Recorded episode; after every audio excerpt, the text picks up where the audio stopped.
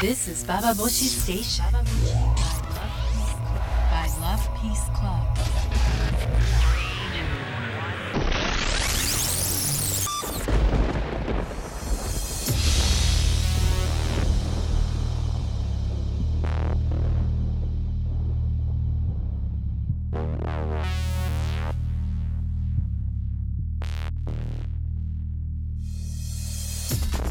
インターネットラジオババボシ北原みのりです、えー暑くなってきました。皆さんどんな夏を過ごしているのでしょうか。いやー皆既日食も見られないしなんだか政治はバタバタしているし相変わらずあんまいいニュースがないしとあの夏だからとカーッと晴れるような気持ちにもなかなかならないんですけれども、えー最近私はですねあのちょっとレストランに行ったりするとなんか自分がおばさんになったなと思うんですけれどもあの平成ゆとり教育ってこんなものなのかと思うようなことが何度かありました、えー例えば先日、えーご飯を食べに行った時に最後にレシートが領収書が必要だったのでくださいっていうふうに頼んだら、まあ、そこの男の子は入ってまだ1週間ぐらいの若い男子なんですよ。顔が綺麗で、まあ、清潔感もあってなんだか楽しそうに働いていてあのそれまでもねご飯運びながらあのコーヒーになります。サラダになりますとかま持ってくるわけです。もうなりますって言われた時点でもうならないからっていうふうにもう心の中で思っちゃうんだけれどもまあそこは置いといてあの彼にね領収書くださいっていうふうにお願いしたらでその後友達とまた喋り始めたらふと気づいたらあれまだ領収書来てない？って言って振り返ったんですよレジの方に。したらその男の子がね本当にロダンの考える人のポーズそのまんまの格好でまあ足は組んでないけどもあのと立ってレジの前であの腕組みして考え込んでるんですよ。でもしもしもしもしもしあの領収書は？っていうふうに 彼に聞いたら彼が「ああえーっとご飲食の「飲」ってどう書くんだっけ?」みたいな感じで、言われあのねもうそうやって腕組みしてあの手を顎の下に乗せて考えて浮かんでくんなら考えていいけどっていうような気持ちであのそしたらお店の人が来てすいませんみたいな感じで あのパパって領収書書いたんだけれどもいやなんか私初めてこういうこういう風なあの世代？何？これがゆとり教育の弊害なの？みたいな感じであの楽しいというかびびっくりしましたけどね。でその帰りに電車乗ったらあのまあそんなに空いてる時間帯じゃないですよ。でも電車乗ってバーってあのドアが開いたらあのドアの前になぜかあのカバンが普通のカバンがペターって置いてあって落ちてたとこじゃなくて置いてあって何これ？と思ったらその横の椅子にあの、まあ、高校生ぐらいの男子があの寝そべってゲームをしていたと。ここはお家？って本当に床にカバンだよ。しかもドアの前もうその人の家で入ってきちゃったみたいな感じの。いやこれはすごいと。ものすごいあのーすごい。なんかもうすごいすごいと思っちゃったんですけれども、うん、でなんだろうね。こういうのって昔から若い世代を年上の人たちが今の若い子はみたいなことを言うのってもうずっとずっとずっともそれこそシェイクスピアの時代からソクラテスの時代から、まあ、言われていることではあるけれどもあのやっぱこれ繰り返しますね。私なんだかよくわからないって思ったんだけどまあ思い返してみれば私も相当あのまあね仕事ぶりであったりとか人との態度に対してだったりとかまあ相当なんか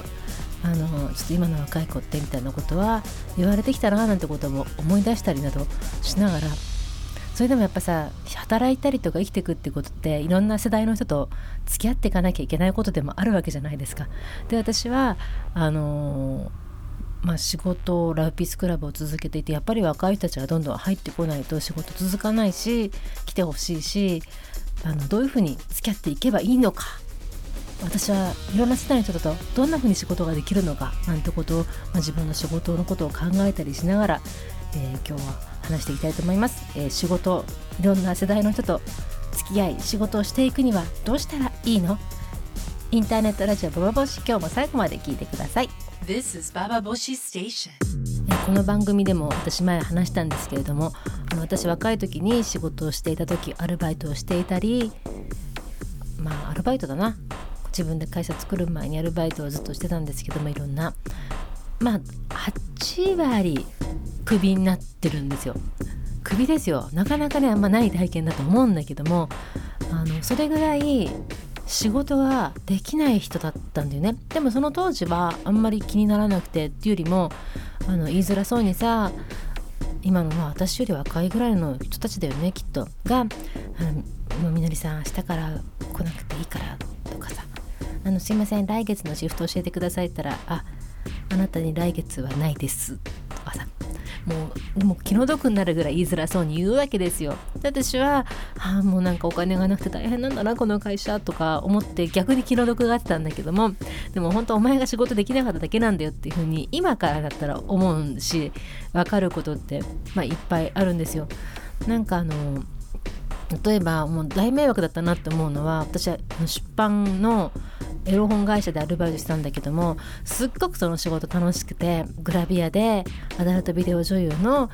あの、まあ、撮影に行ってビデオじゃなくてグラビア撮影なんですよ。なので洋服選んだりとかシチュエーション選んだりとかどんな格好をしてもらうとか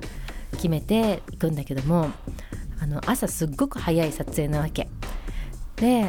まあそういう撮影現場では一番偉いのは、まあ、みんな一番気を使うのは女優でそしてカメラマンでありなんですよね。まあ、そういうピラミッドで私なんか新人で若い女でまあ編集者でもないそのアシスタントのような立場のものはあのまあもう奴隷の世界。で一番動かなきゃいけないし一番もう気を使ってバッて働かなきゃいけないんだけども私なんかあのその場にいることがすっごく楽しくてあのウキウキしちゃってなんかお弁当とかさ買ってこいとか言ってお金も渡されるじゃない。そうするとみんなが楽しいお弁当ってなんだろうとかそんなの考えなくていいからさっさと買ってさっさと戻ってくればいいんだけどあの美味しそうなお弁当をさすごく探しちゃったりとかさあの、まあ、下着選びでも結局そういう下着ってどんどん捨てたりとかするから後で自分が着られそうなものを選んじゃったりとかさ女優さんが着終わって私もらっちゃおうみたいなそういう仕事ぶりをしててでもその現場ではあの今から思えば相当いじめられてたんだけど、その時は気づかないんだよね。なんか気が利かねえんだよとか言われるんだけどなんか怒鳴られちゃってるしとかさ心の中で思ってちっとも気にならなかった自分ってなんて太いとか今のゆとり教育とか言ってる場合じゃないぐらいのまあできない人だったと思うんですけれどもそれでまあ温かく見守られながら、まあ、そこも結局はクビになったんだけどねでそういうようなあの、まあ、仕事をしてきたなと。だけどあの時あの私をあの、まあ、あんまり怒る人っていなかったんだよね。そうあのもちろん気が利かないとか言われたりとかあとはさあのすごいあの香水とかを結構間違っていっぱいつけちゃった時があってでそのまま別の、まあ、ジムのアルバイトした時に香水いっぱいつけていって朝からプンプンプンプンみたいな感じだったと思うのよそしたら1時間おきに私にその香水なんていう名前なの？っていうふうに聞いてくる、まあ、お姉さんがいたわけです。でそのお姉さんに私は1時間ごとに真面目にまた忘れちゃってるよこの人と思って。いやこれはあのエンビーっていう香水なんですみたいなことをまたなんか朗らかに答えてた自分って本当にさなんか性格がいいね。今から思うと。で後で1年後ぐらいだったらもしかして嫌味で言ってたんだなって気づくのは1年後なんでいやすごく頭の血の巡りが悪かったんだなっていうかなんかそんな気がするぐらいにでもちゃんと真正面からあなたの仕事はこうでこうでっていうようなことは、まあ、誰も教えてくれずになんかできないこととかその社会的な常識のなさみたいなことを、まあ、披露しちゃうとあの、まあ、切られていってしまったっていうような感覚がていうかそういうような感じだったなって。うまくいったアルバイトがアルバイト先はもちろんあってそこは今でも仲良くさせてもらったりとかお付き合いもあったりするんですけどそういうところはそうだな。そういうところはま仕事に関してはこういうのやってねっていうきちんと教えてくれる人がいたなとか今になってみたら思ったりしますよね。うん。でもどっちにしてもあの今話してるとだんだんあの自分のアホさ加減が嫌になっちゃうんですけど皆さんはどうですか？なんか若き頃のアルバイトの自分を思い出して赤面したりとかそういうことないですか？てか思うと私今ラブピースクラブで本当いろんな人と働いてきたけどもあのアルバイトしてくれてる人で本当にやっぱよく仕事できるなって20代の若くてあの、ね、学生出たばっかりなのに大学出たばっかりとかここ出たばっかりとかで働いてるのにすごくもう私が驚くぐらいに仕事してくれる人とかいっぱいいるからもともとねやっぱ仕事がセンスがある人と私のようにあの使われてしまう使われるってことに全然何て言うんだろう。あの向いてない向いてないって言い方嫌な言い方だな。でもなんかあのその場の空気は読めない人私。っていうような人とのこのセンスの違いって何かしらってことをちょっと考えたりします。まあ若い自分はそうだったけども今がそうではないとは決して言えないよなって思うこともやっぱりあの今でも時々ありますけどね。まあそんなこと思いながら皆さんはどんな風に仕事をしていますか？皆さんを誰か怒ってる人いますか？もしくは皆さんは怒る立場ですか？そんなことをぜひ仕事をしている皆さんもしくはまアルバイトをしていたりとかアルバイト先でこんな思いをしているっていうような仕事話がよかったら聞きたいです、えー、メールをください。メールは投稿するのボタンを押していただくと私が直接読むメールに来ます。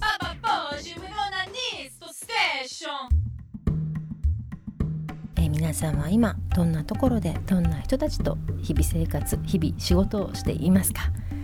えー、ライピースクラブはあの今30代後半の、まあ、私と同じ世代の女性が多いんですけどもあの仕事の関係で出会う同世代の女の人にすごく最近よく出会うんですよ。で今までってちょっと上の女の人とかすごく上の女の人とかそういう人たちと関わることが多かったんですけども最近同世代もしくは下っていうような風に少しずつ見えていく世界が変わってきたんだよね。でなんかその50代で働いてる女の人っていうのにあのだから少しずつ出会わなくなってるってことがちょっと私には怖い恐怖のことでもあるんだけれどもでもあの今30代の後半で40代になろうとしてる女の人たちがまあすごく仕事をしている一番仕事をしてる世代なのかなに出会うことが多くそしてあの、まあ、なんだろうな、まあ、40代って30代って本当苦しが苦しかったねみたいなことを言うんだよねやっぱりその仕事がうまくいかなかったりとか本当に大変で自分の生活がなかったりとかあとはまあ子育てをしていてそれこそあのまあそこに集中して自分のことを考えられなかったりとかで40代どう生きるみたいなところでみんなやっぱりね考えていてでそういう人たちと仕事をしているとなんかねとても気持ちが広がっていくような気分になります。あそうやって仕事してきたんだでこれで出会えたんだねあじゃあこういうふうに今後しようとしようよっていう話をしててあのそれでポンポンポンポンっていうふうにいろんなことが決まっていくと、まあ、話が早いっていう状況がすごく気持ちよかったりしますよね。で女同士の決定権が女にある会社とか決定権が持ってる人がもうパキンってもう切れる女の人だともう話が早くて仕事がスムーズでとても気持ちがいいっていうような感じがあります。で一方であのまあこれ世代の話とか言いながら男と女の話になっちゃうんだけどでもやっぱねちょっとおじさんがいてそういうおじさんが決定権持ってる会社の人たちと付き合ったりするともうなんでこんな飲んだりしなきゃいけないのとかさなんでこんなもうあの何世間話をしながらのらりくらいのらりくらいのらりくらいにさもうたった3分で決まるような商談だと思うんだけどそれがまあ半年かかったりとかやっとここまで行ったかよと思ったらそんな話聞いてないとかさなんかいろんなとこに戻っちゃったりとかそういううねうねうねうねうねうねした感じでようやくたどり着くみたいなことっていうのをやっぱり経験することが多くそういうのってあのまあまあ、どんな会社も決定権ある上の人は男の人が圧倒的に多いからなのかもしれない多いからなんだけど男だっていうことではないかもしれないけどもでもね面倒くせえなって思うことって非常に多い気がしました男性とお付き合いすると。そうまあちょっと最近の例で言うとですね、まあ、これお付き合いの仕事の例じゃないんですけどもあの私コーヒーをねあの会社で定期的に買うことにしたんですラウピースクラブで。っていうのはすっごく頑張ってそうな営業の女の人がコーヒー買ってくださいって来たんですよ。でとても感じの人だったのでじゃあ私たちバイブ買ってくださいっていう感じであの彼女と、ま、取引をしたんだけども実はコーヒーを持ってくるのは別に彼女じゃなくて毎月毎月コーヒーを持ってきてくれるのは別の営業の男だったんだよね。でそんなこと気づいたのも後の祭りでその営業の男がでもあのタバコ臭いしなんとなく私たちは彼女が来ると思い込んでいたがっかり感もありえーとか思いさらにその男が、まあ、よく間違えるわけよ。あの有機栽培のコーヒーくださいって言ったのに有機栽培の紅茶持ってきちゃったりとかまあそれならいいんだけどもあのコロンビアのコーヒーくださいって言ったら全然関係ないなんか緑茶とか持ってきちゃったりとかさ、まあ、間違いがあまりにも多いのでちょっとあの困るんですよねみたいなことを私電話して言ったのね。であのできればうち女の人の会社で女性もお客さんでいらっしゃるので女性の営業マンがいいなってっていうのとあとやっぱ男性の営業マンでタバコ臭いのはどうかと思いますねってちょっとまあなんか言ったわけそれとあの、まあ、よく間違えられるから困るんですよみたいなことを言ってまあそれだけであのなんか対応が変わってくればいいなと思ったんだけども、まあ、それを言ったあまりに私すごい大変な目に遭っちゃってあのお詫びに伺いたいと。なんかね別にそんな大して買ってないのに大変ななんかあのこれからそちらに向かってのお詫びに行きますって出席主任の人が来たりとかでお詫びをして別に何してくれるわけじゃないんだけども、まあ、誠意を見せるってことをしたがるわけですよ。もう誠意なんかどうでもいいから次から違う人を来てあの対応してよっていう話だと思うんですけどもまず誠意を見せてチャンスをくださいとか言ってあのその男はタバコ臭くなるまで私たちは待てと。もうねで間違えないチャンスをくれってなんかほんとさ一つ一つが人情劇みたいになっちゃって超めんどくさいとか思っちゃうんですけれどもそういうのはあのこういう男社会の組織論だからなのか、まあ、女でもそうなっていくのかわからないとこなんですけれどもはあなんかねもうだったと「あ分かりましたじゃあちょっと変えます」みたいなそういう気軽さとかそういうのがあったらいいのになぁなんとか思う私なんですけれども皆さんはどんな風に仕事をしていますかなんかねいろんな仕事の話を聞きたいななんて思います This is Baba Boshi Station by Love Peace Club.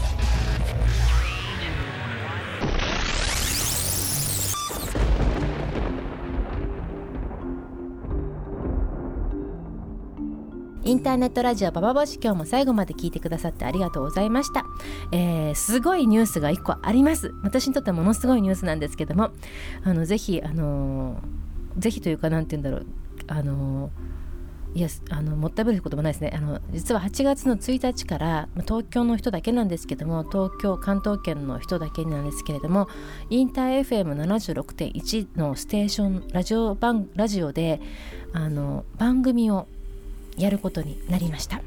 別にバーボシ聞いてやってくださいとか言われたわけでは全然ないんですけれどもでもあのインター FM ってまあ超おしゃれな英語番組だと思うんです。英語番組をねよく流すようなそういう、まあ、ステーションなんですけどもそこであのコンドーム会社のジェックスさんと中島化学産業の、まあ、ペペローションペペペペペペローションを作っているペペローションの会社とあとは厚生労働省の HIV 対策研究班のセクスバというチームがスポンサーになってくれて女子のためのセックスをきちんときちんと話そうっていう、まあ、100%恋愛番組っていうあのタイトルなんですけども「グラマラスラブ」という番組をあの始めることになりました。8月1日の土曜日の深夜2時なのでまああのね眠い時間なのかもしれないんですけれどもぜひみんなに聞いてもらいたいなと思います。あのまあインターネットラジオと違ってあの大きなメディアで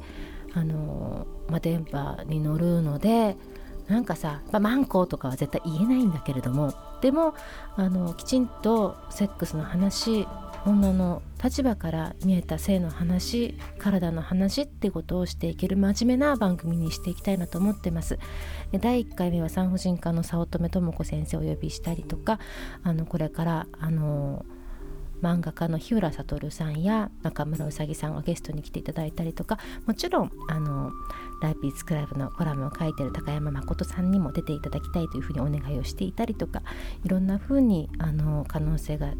広がっていくような番組にしたいと思ってます。もちろんババ星もこれはあのこれからもというかきちんと続けていきますので聞いてください、えーということで、えーインター FM、えー8月1日の土曜日深夜2時から76.1に合わせてぜひグラマラスラブを聴いてください。そしてまた来週もバーボシを聴いてください。今週も最後まで聞いてくださってありがとうございました。北原みのりでした。Bababoshi by Love Peace Club.